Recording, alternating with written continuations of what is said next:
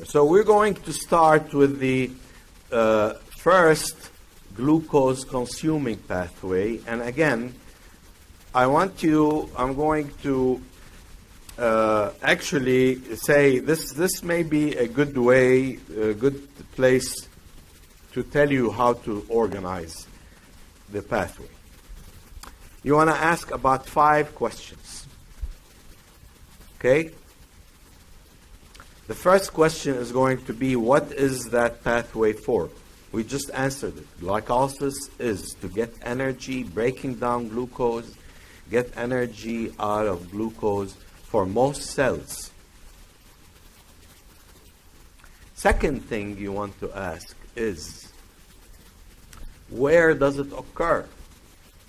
And the where is a two part question. What tissues and what part of the cell? Okay? I'll answer these as we go. What tissues? All tissues have glycolysis. What part of the cell? Glycolysis occurs entirely in the cytoplasm. So you got to know that. Third question you want to ask is what is the energy input and output from glycolysis? Do you consume energy in glycolysis and then you're going to produce energy? So, what's your net output in energy? That's very important. That's item number three.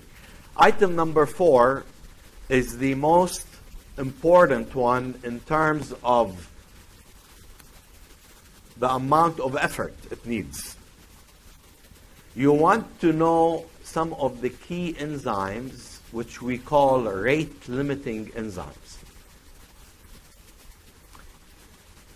For example, glycolysis will have three of them.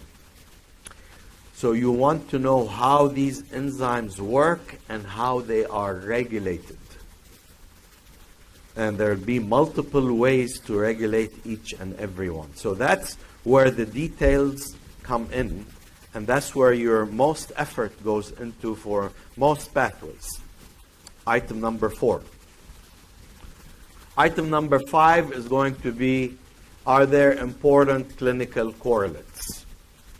Is there an inherited vitamin, uh, is there inherited enzyme deficiency? Is there a specific vitamin requirement or something of that nature? So those are clinically relevant facts. Okay?